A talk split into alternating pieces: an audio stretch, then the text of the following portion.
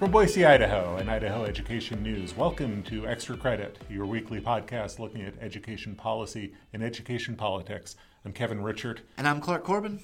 Emphasis this week on education politics because, really, here in the first week of August, it felt like the unofficial launch of the campaign for state superintendent. We had uh, the Republican incumbent Sherri Ybarra, the Democratic challenger Cindy Wilson on the same stage at the same time, fielding the same set of questions. We were both there. You led our coverage. But let's talk about what we heard and what kind of jumped out. Yeah, kind of a, a, hot ticket if you were at the school administrators conference this week, the first time to see those two on the same stage. And boy, Kevin, they came out swinging. They came mm-hmm. out on yeah. the offensive early on, right from their opening remarks. Uh, let's let's start with Superintendent Ybarra first. I believe she went first. She did mm-hmm. on Thursday. Uh, she said the reason she is running, and, and I mm-hmm. haven't uh, just a little bit of context here. I maybe have not seen. Um, Superintendent Ybarra this aggressive or this assertive before. She came out said the reason she was running was because before she was in office, when she was a teacher and principal in Mountain Home, she was kind of disgusted with how the State Department of Education was being run. Uh, she said it devolved into this bureaucracy. It was kind of a toxic culture. And she talked about uh, this blame them, name them, shame them accountability plan that we had uh, before she took office. And she said, I warned everybody there's going to be a new sheriff in town. I'm going to run. And um, without naming names, she was obviously directing that at her predecessor, Tom Luna. But I imagine the superintendent scored some points there right out of the uh, gate. Yeah, I would say so. I mean, first of all, I don't think I've ever heard uh, Superintendent Ybarra that overtly critical of Tom Luna and, and that overtly critical of the Luna years. Uh, a lot of what she has tried to do the past four years in terms of trying to build bridges with uh, local districts, uh, emphasizing local control and, and, support as opposed to compliance, you know, that all kind of ties into her uh, broader uh, concern with the way the State Department of Education had evolved under Tom Luna.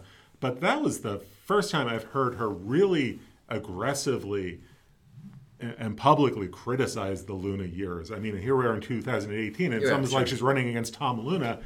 But it, with that audience, uh, given the way the the Luna years went down and the, the, hard feelings that kind of evolved over time, yeah, I think she scored some points uh, with uh, administrators on that because she then kind of pivoted it to say, this is what we've done the past four years, this is how we've tried to emphasize it. So she went from, you know, the punch to kind of the here's how we've done, here's what we've tried to do, here's how things have changed over the past four years. I, I thought, you know, on balance, pretty effective opening statement from her. Yeah, she made the point I've walked in your shoes. I know what it's like uh, to be that school administrator. I know what it's like to be a teacher. I know what you're going through. She was not the only one that came out.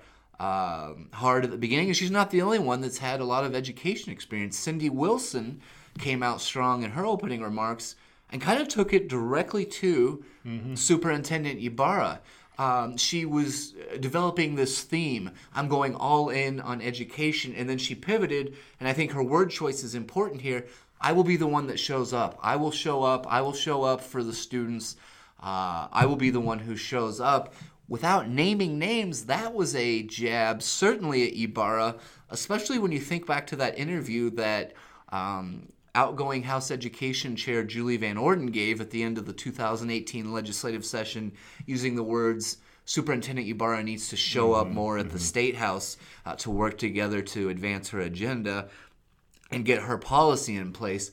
Uh, that was not so subtle as to have gone over everybody's head, right? Oh, oh no, no, no, no, no. I think that I, was a, a, calculated choice of words. In the same way that Sherri Ybarra criticized Tom Luna without naming Tom Luna, uh, Cindy Wilson criticized Sherri Ybarra without naming Sherri Ybarra. Um, and, and, yeah, I was kind of wondering w- what kind of demeanor, what kind of tone, what sort of, uh, what would the mood be when you had the two candidates on the same stage? Because this is the first time we've had them in a joint appearance. So, yes, I mean, Cindy Wilson, this is a point that she's made already in this campaign. Yeah. She's put out a press release calling uh, Sherri Ybarra a no show superintendent. So, without, you know, without completely taking the gloves off and and, and calling Ybarra out as a no-show superintendent, she got uh, her point across. She she tried to, you know, you know, she tried to label Ybarra as a no-show superintendent without using the words. So I thought in, in in the same way that I thought Ybarra came out effectively, I thought Wilson came out effectively as well. Very emotional as well. Talked a lot about her experience as a teacher, teared up talking about To our seeing, seeing a couple of her former students Yep. in attendance. Uh, I, I think she tried to to play up her passion for education, her background in, in education. Really, both candidates were trying to say, "Look, we're one of you. Yeah. We've been there. We've done this. We're on your side." Uh, so I thought both candidates did pretty well, uh, trying to kind of humanize themselves and trying to create common ground with uh, the folks in attendance. So a really good opening. Yeah, and Ybarra made the point, and I had to look it up because she gave sort of this quote that's almost a idiom or a cliche at this point. She said, "We don't want to change horses midstream," and she said that's what my favorite leader used to say. And I, it didn't really come to mind, but I Googled it, and I think she was quoting Abraham Lincoln there. But uh, Ybarra was making a push uh, for more of the same that I've started. We've got four years of work done. She mentioned the education budgets. She mentioned the career ladder. Uh, she said, let's not change horses midstream here. Uh, let's stick with some consistency. And so that was Ybarra's message to voters. But uh, after after the introductory remarks, things settled down a little bit. We focused more on policy. There were really three key, er, three, eh, easy for me to say. There were really three key areas that were explored. And the candidates actually staked out a lot of common ground. And I guess school funding was the big topic uh, that sort of every question touched on in one way or another. And it's really the backdrop of what's happening right now. There's a transition to a new school funding formula that's going on. We've covered that. We've talked about that on the podcast. But certainly, teacher pay, the career ladder, master educator premiums, and the transition to the new funding formula were uh, really the biggest topics that we got to in a short 40 or so minute uh, forum, right? Right. I mean, you only had four questions when you came right down to it. Three from Rob Winslow, the uh, the head of the uh, Administrators Association, and one question from the audience. So not a lot of time to get into a lot of topics. Some common ground really kind of struck me uh, as I listened to the responses. Big area of agreement between both candidates is on the career ladder, Yep. on continuing to fund that career ladder. And that's not a, just an academic point because that's a big deal It's not a slam dunk either. The consultants are sort of pushing the other way. Because when you do the school funding formula and redo the school funding formula, a big question legislators are going to have to wrestle with is well, what do we do with the line item that goes into teacher salaries? The, the money that's going into the career ladder, not just the raises in the career ladder, Right. but the overall funding for teacher pay. Do you leave that as its own line item, or do you put it all into the mix and, and let uh, districts and charter schools spend it as, as they see fit? both Ybarra and Wilson adamant about keeping the career ladder in place, keeping that line item in place, keeping that 760 million as the consultants estimate it, keeping that money for for teacher salaries in a pot of money for teacher salaries. Uh, Cindy Wilson uh, talked about her time on the K 12 task force back in 2013, the, the work that led up to the creation of the career ladder. And she said, we, we fought for this. We're not completely funding it the way we envisioned. We need to do more uh, for high end salaries, but we fought for this career ladder. We need to keep it in place. And, and Ybarra saying we need to keep it in place as well. So that was a big area of agreement. Uh, both candidates talked about uh, the teacher shortage in general. Um, Ybarra used the word crisis on Yeah. numerous occasions to say, look, we're losing teachers. We've got too many teachers having to go through the alternative certification route. 900 uh, teachers statewide going through alternative certification. When you have that happening, you've got a crisis. Wilson saying, look, we've got too many teachers leaving the state, uh, making more money elsewhere. We've, we've got to do something about that. So, so an area of, of agreement there. Yeah, I, I think we saw a lot of a lot of common ground. We did see some topics that, you know, we. Let me put it another way. There were topics that weren't addressed today that I think you would see more of a, a difference between these two candidates. We did not get to pre-K and early no childhood discussion of education. pre-K, where uh, where Wilson has been very strong about a, a state role in pre-K. Ybarra has been more um, she's been an advocate for using uh, the smartphone application, Smarty Ants, yeah. Ants, which she did mention uh, as sort of a, a no-cost alternative to a pre-K program. So no really discussion of pre-K. Nothing really about charter schools, where I suspect the two candidates might have some disagreement. Not a, there was discussion about Ybarra's uh, school safety initiative, the the KISS initiative that she rolled out at the end of the legislative session that she wants to pursue if reelected, but not a lot of discussion about you know do you arm teachers, No. uh, a- a- any of those kind of topics. So look, 40 minutes with the two candidates, I'll take it. It was a good chance to get a sense of where these two candidates stand.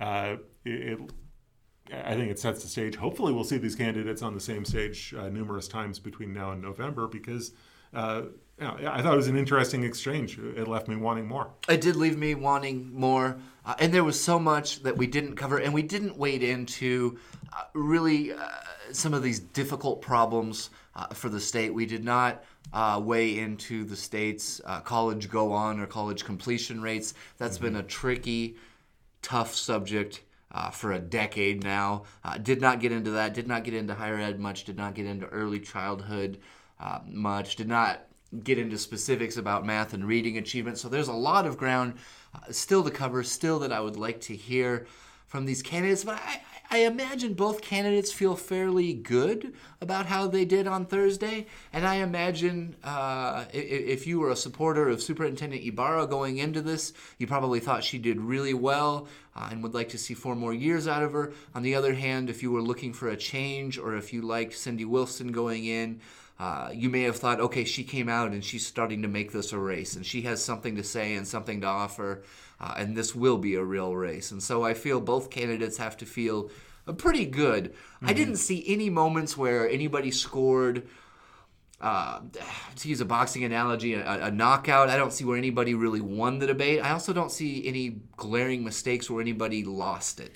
Um, you know, so I, I think both candidates have to feel pretty well about Right. how they did at this point. And I think in August, three months uh, out Sure. from the election, uh, if you're working on one of these campaigns, you're probably you know dreading that sort of moment that goes viral, where one of the candidates says or- or does something that that really will stick to them for three months. It's really going to be something for them to have to to deal with for three months. Didn't happen this week. Both candidates uh, did a good job uh, fielding questions, uh, showing some passion for what they want to try to do uh, with the job. So yeah, I, yeah, I think you're right. I think both candidates and both campaigns come away feeling like this was good, uh, you know, good exposure and uh, good performance.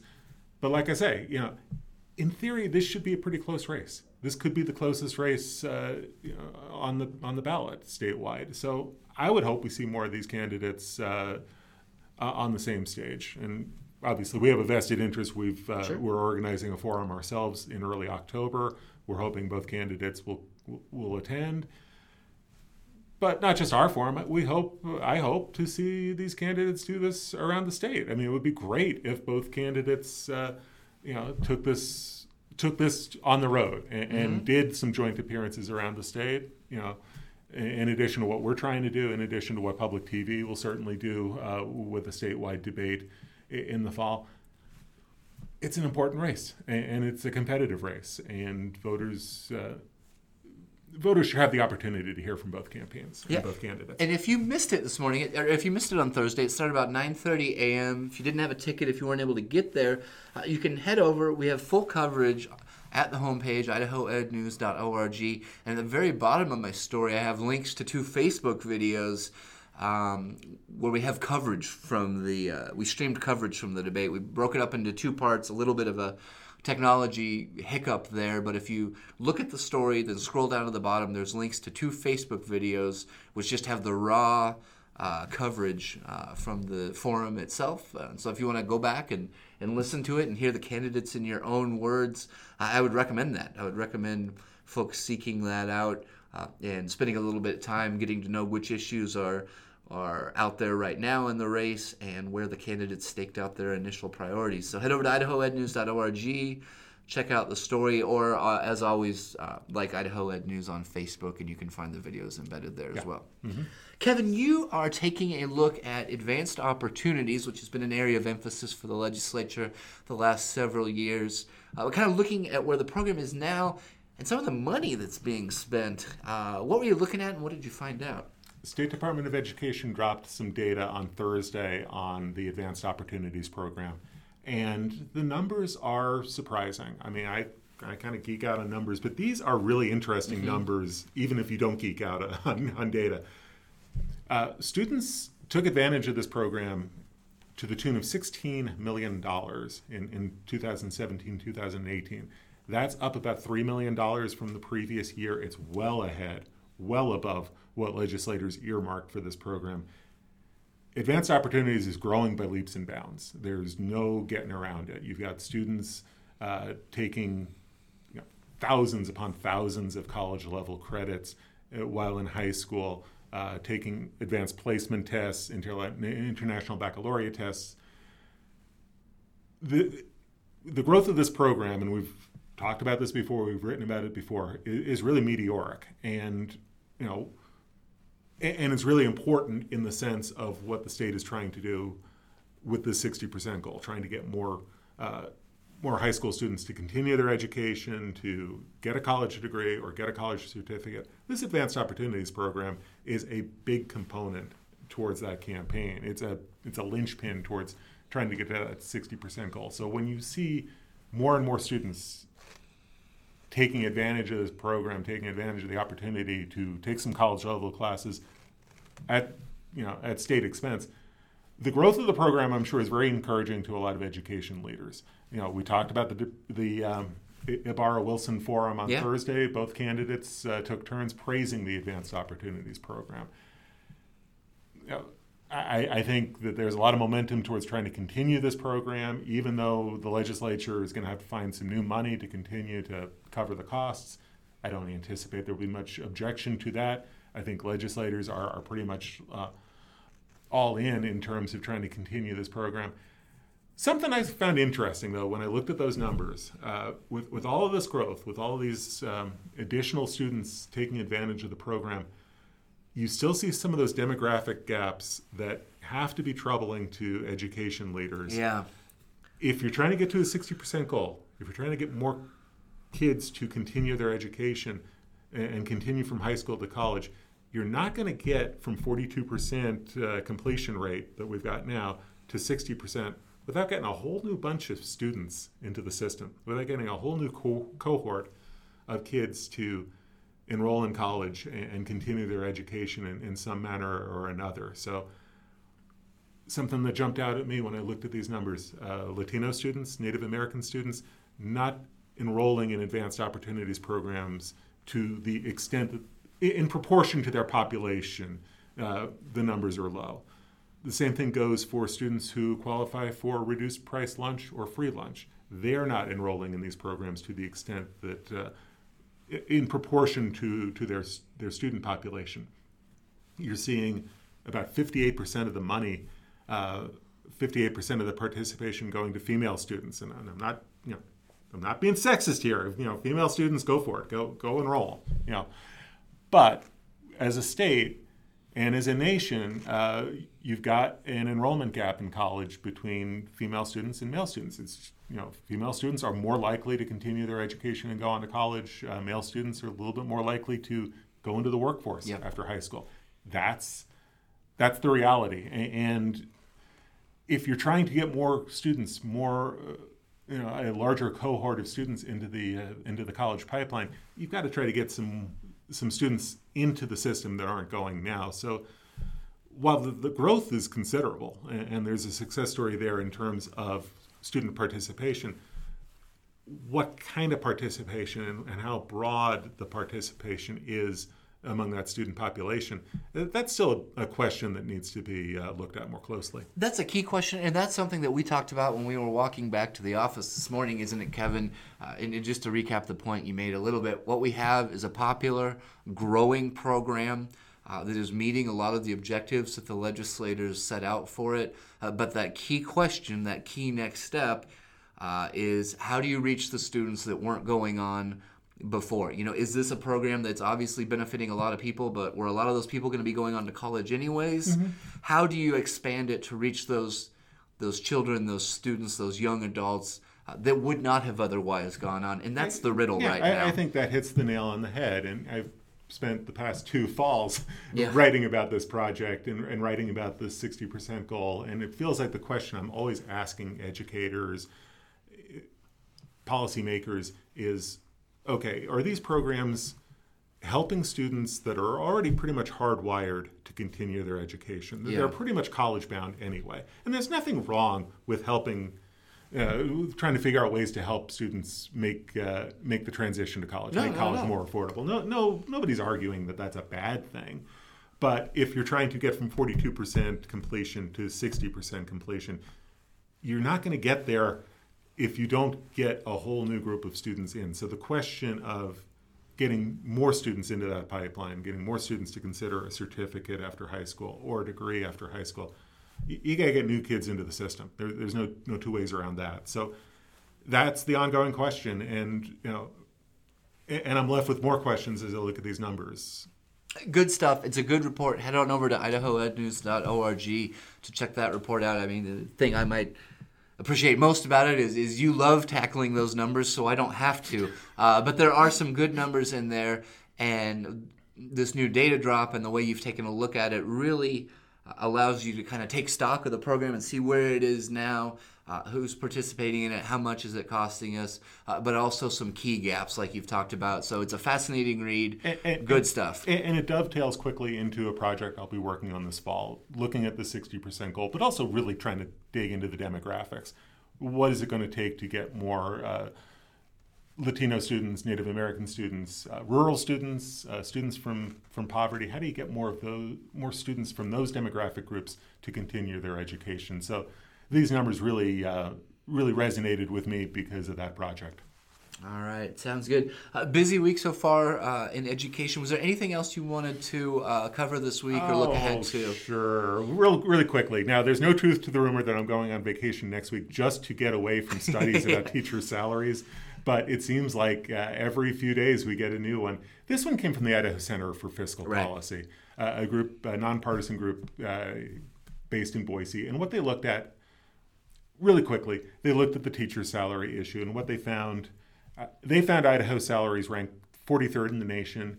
They found that when you look at cost of living, and, and you factor in cost of living, uh, Idaho teachers have lost about 7% in earning power since 2000. Nationally, that drop is about 2%. So, so teachers are falling behind in terms of what their paycheck will, will pay for.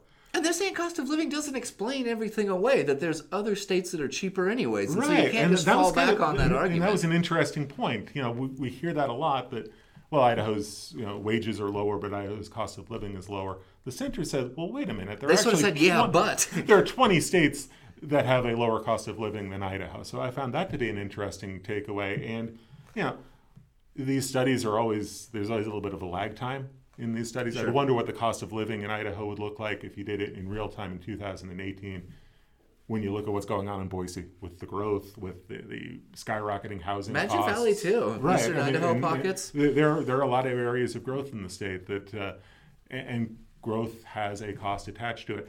And the other takeaway from the center study, and really probably the reason they did the study in the first place, they looked at Idaho's salaries compared to states around the country where we've seen teacher strikes over over salary issues.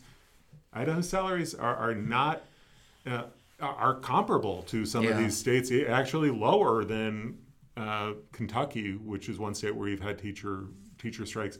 Kentucky's uh, teacher salary about five thousand dollars higher on average than Idaho. So interesting stuff.